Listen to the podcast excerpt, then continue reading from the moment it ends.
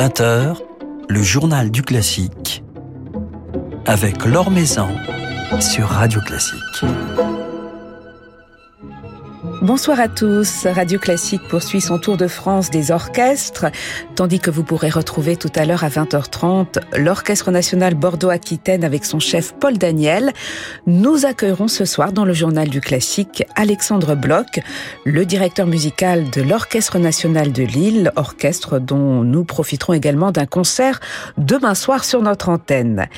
L'occasion ainsi de faire un point sur la saison musicale lilloise, une saison particulière mais bien créative.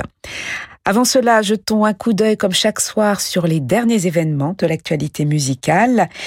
Les salles de concert rouvriront lundi prochain, le 26 avril, en Italie, dans le cadre d'un protocole sanitaire très strict, avec notamment des mesures de distanciation, un mètre entre les sièges, des jauges d'occupation réduites à 50% de leur capacité maximale, un plafond de 1000 spectateurs pour les salles en plein air et 500 pour les salles fermées.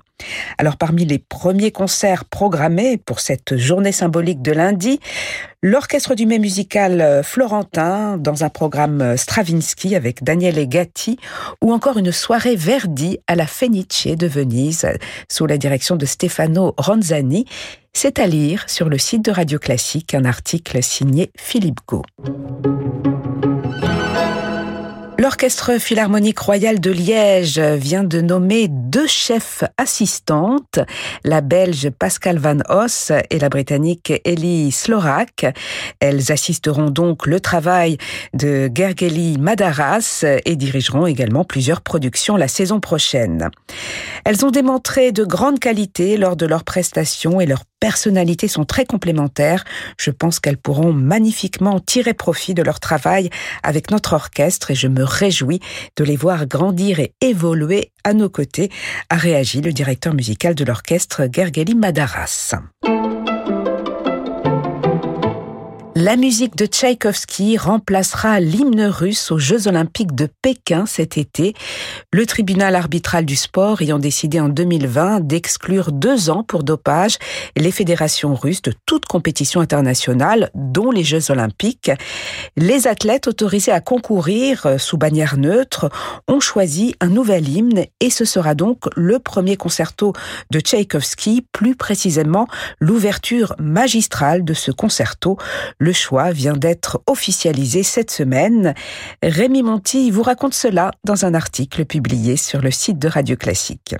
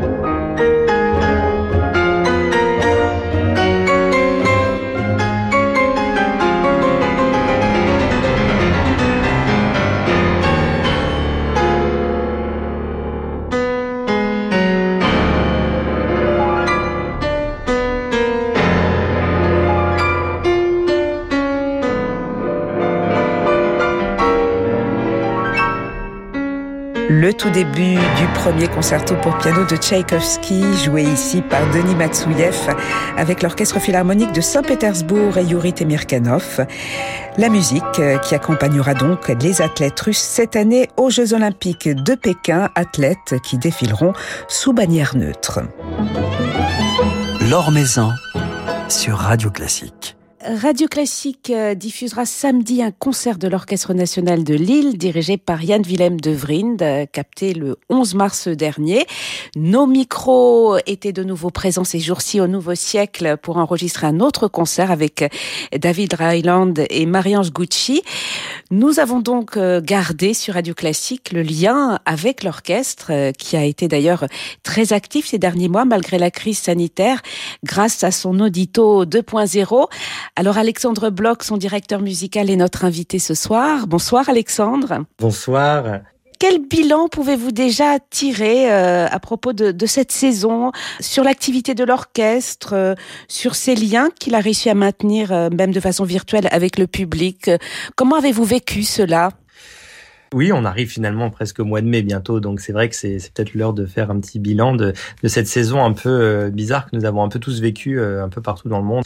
Nous avons eu la chance, nous, grâce à notre audito 2.0 que nous avons mis en place euh, dès octobre, dès le deuxième confinement, donc, de pouvoir maintenir tous nos programmes en fait que nous avions prévus donc à l'auditorium du Nouveau Siècle et en streaming sur notre chaîne YouTube de l'Orchestre national de Lille à 20h tous les samedis. Tout ça grâce évidemment au soutien exceptionnel du Crédit Mutuel Nord-Europe qui est quand même un, mécène euh, et fidèle partenaire de notre politique audiovisuelle de l'ENL depuis euh, depuis longtemps.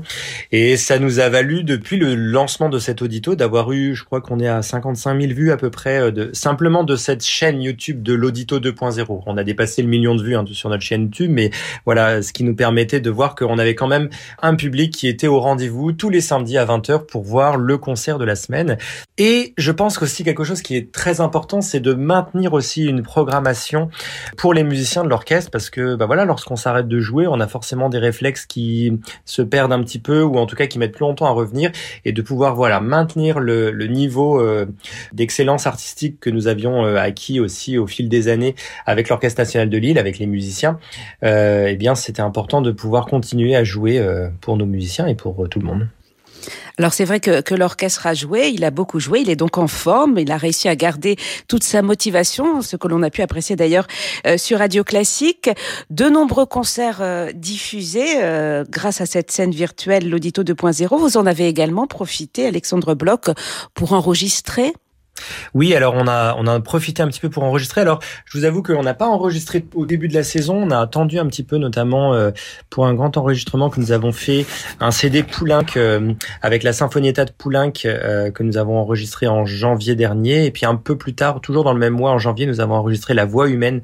C'est un, un, CD qui paraîtra donc chez Alpha Classique en 2022, je crois, puisque maintenant vous savez qu'il y a tellement d'enregistrements qu'il y a un peu un embouteillage sur la sortie des CD.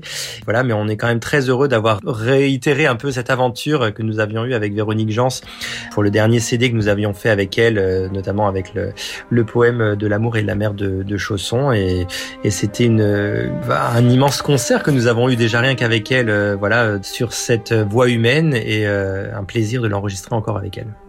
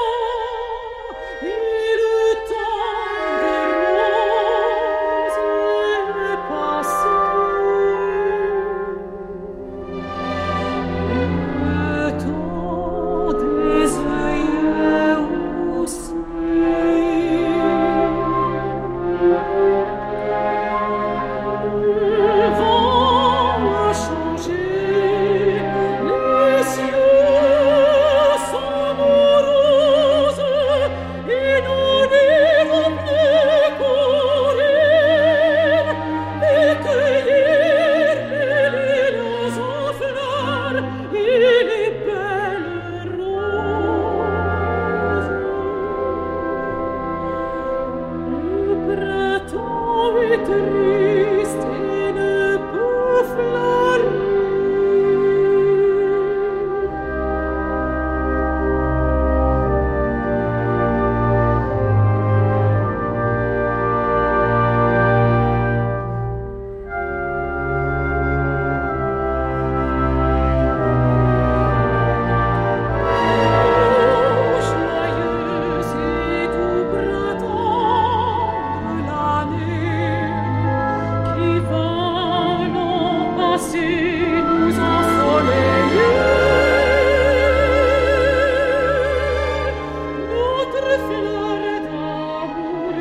si bien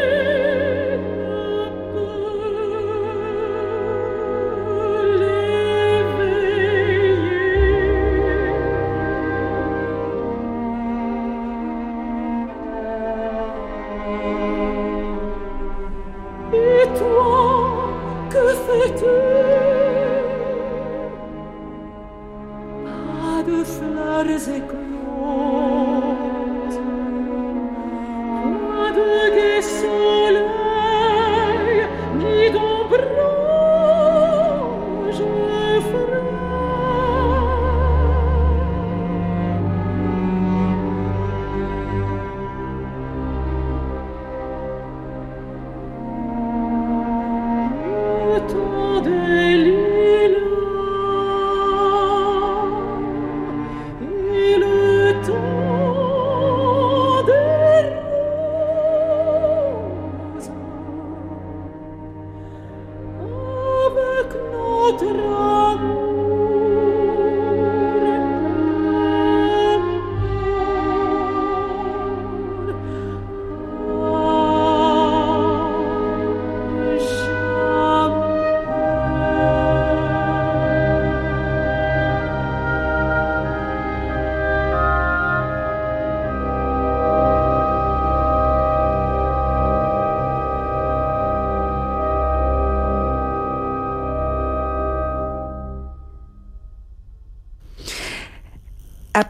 Le merveilleux poème de l'amour et de la mer de Chausson que vous avez enregistré Alexandre Bloch avec Véronique Jans et l'Orchestre national de Lille, on découvrira donc dans quelques mois votre nouvel album Poulenc avec notamment la voix humaine chantée de nouveau par Véronique Jans. Alors justement, l'art vocal, vous y êtes plongé en ce moment avec une production à l'Opéra de Lille, Tosca, dans la mise en scène de Robert Carsen.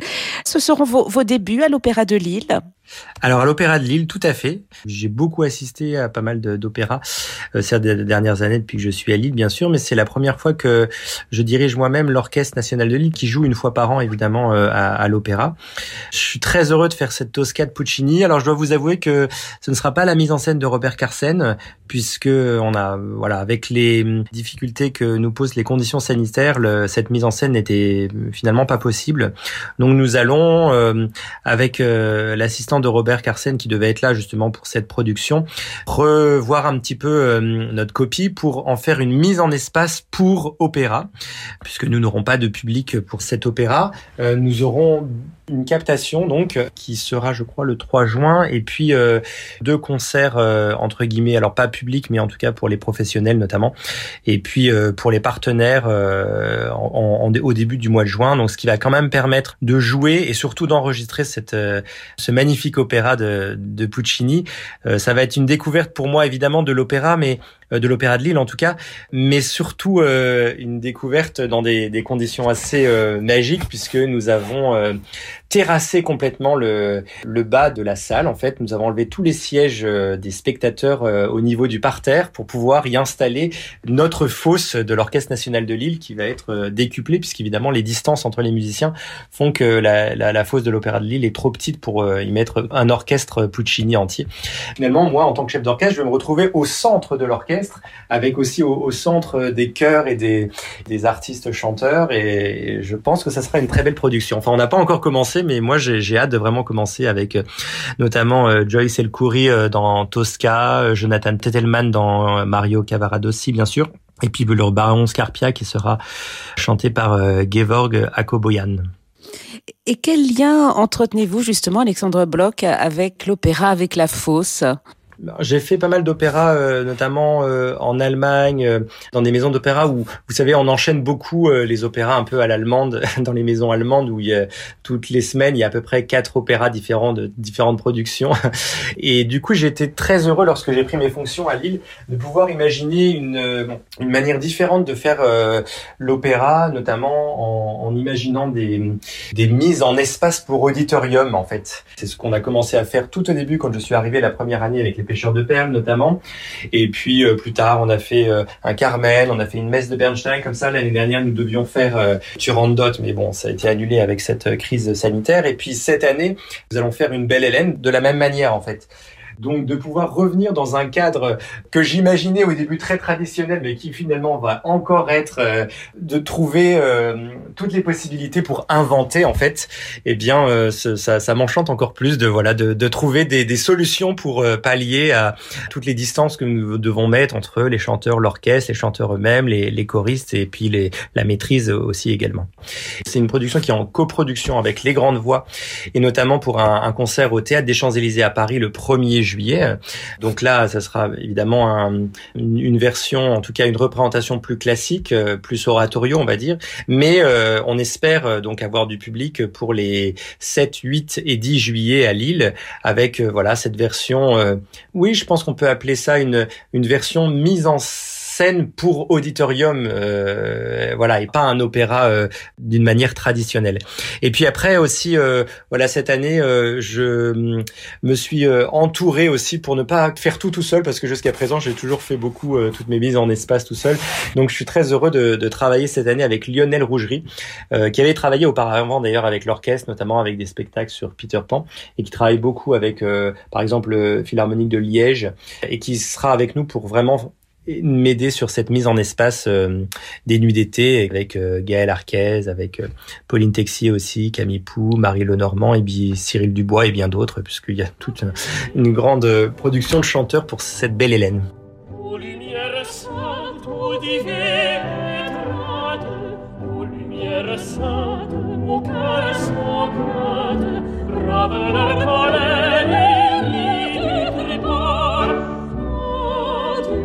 Te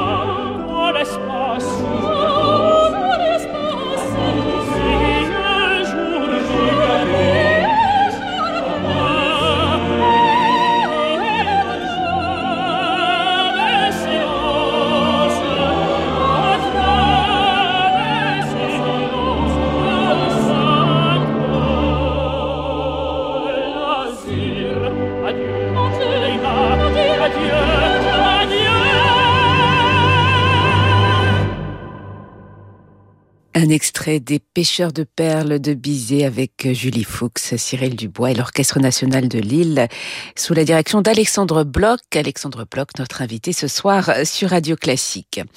Alors avant cette belle Hélène que vous dirigerez en juillet et on l'espère en public, il y a un autre événement très attendu à Lille au mois de juin. C'est la nouvelle édition du Lille Piano Festival. L'année dernière, vous aviez réussi à maintenir l'édition dans un format 100% numérique. Cette année, on l'espère en public, bien entendu, mais vous êtes prêt à, vous adapter, à repasser au, numérique Eh bien, Évidemment, on attend les, annonces gouvernementales. Si possible, on le fera avec public et on espère. Euh, ce sera les 18, 19 et 20 juin prochains. Maintenant, oui, comme vous l'aviez dit, euh, en 2020, c'était une édition 100% digitale. C'était d'ailleurs euh, peut-être un des premiers festivals en France à, à réouvrir, même si c'était en, en, version digitale. Après ce premier confinement, et c'est ce qu'on fera évidemment si euh, on ne peut pas accueillir du public. Et on a voilà des, des concerts symphoniques, des récitals avec des pianistes classiques, Lucas Debargue, Pierre-Laurent Aymar, Florian Noack, Cédric Tiberghien. On a aussi du jazz, hein, comme chaque année, avec notamment euh, les trios de Yaron Herman, euh, Grégory Privat, ou encore euh, Dexter Goldberg. Je ne sais pas si je dois tout vous dévoiler ou si je, voilà. En fait, c'est un peu à l'image de chacune de nos de nos éditions. On a du jazz, du classique, de la musique du monde, et puis de l'électro, bien sûr, et aussi des concerts pour le jeune public. On aura un carnaval des animaux récité par Alex Vizorek et, le duo Yatekok. D'ailleurs, ils viennent d'enregistrer un CD à l'ONL dirigé par Lucie Leguet, qui est de depuis l'année dernière euh, le chef assistant de l'Orchestre national de Lille, avec euh, donc le Carnaval des animaux, avec raconté par Alex Vizorek, et puis le, le double concerto pour deux pianos de Poulenc, avec donc le duo Yatekok. Voilà. Et puis d'ici là, d'autres euh, rendez-vous pour clore cette saison, saison un peu particulière de, l'Orchestre national de Lille. Vous retrouverez euh, vos musiciens après cette Tosca à l'Opéra de Lille. Vous les retrouverez à, l'Auditorium du Nouveau Siècle avec Nemanja Radulovic pour euh, terminer cette saison. Alors, bah déjà, je les retrouverai donc dans le Piano Festival hein, quand même, puisque du coup, nous allons accompagner notamment Lucas Debargue dans ce fameux concerto. Je crois que c'est Liste qu'on fait cette année avec lui. Enfin, en tout cas, je vous invite à retrouver toute la programmation complète du, du festival à peu près aux alentours de mi-mai sur le www.lillepianofestival.fr. Comme ça, au moins, je dirai pas de bêtises. Mais en effet, on va clôturer cette saison, en tout cas euh, fin juin, comme on le fait euh, chaque année, avec euh, qui est notre violoniste en résidence hein, depuis depuis cette année. Alors, il devait ouvrir la saison avec nous, mais malheureusement, il avait dû annuler. Je suis très heureux de le retrouver euh, en fin de saison, donc pour l'accompagner dans le concerto pour violon numéro 2 de Prokofiev.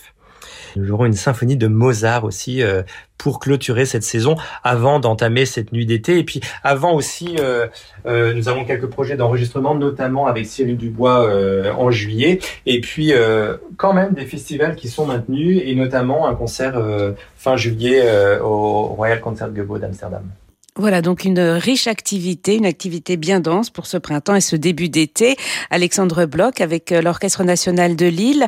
Alors euh, cette saison, saison particulière, saison réinventée, euh, sans public, en tout cas avec cet auditorium virtuel, qu'est-ce qu'elle vous aura appris à vous-même en tant que, que musicien?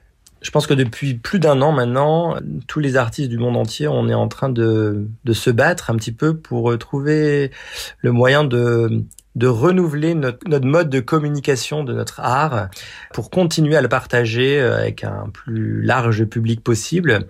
Alors parfois c'est euh, numérique, euh, parfois c'est aussi en présentiel, mais dans des dans des conditions assez particulières. Nous avons notamment mené avec l'Orchestre national de Lille le printemps de l'orchestre avec des actions ponctuelles dans des écoles, euh, voilà, dans des hôpitaux, avec des petites formations qui permettaient quand même de, de retrouver un petit peu le, le spectacle vivant.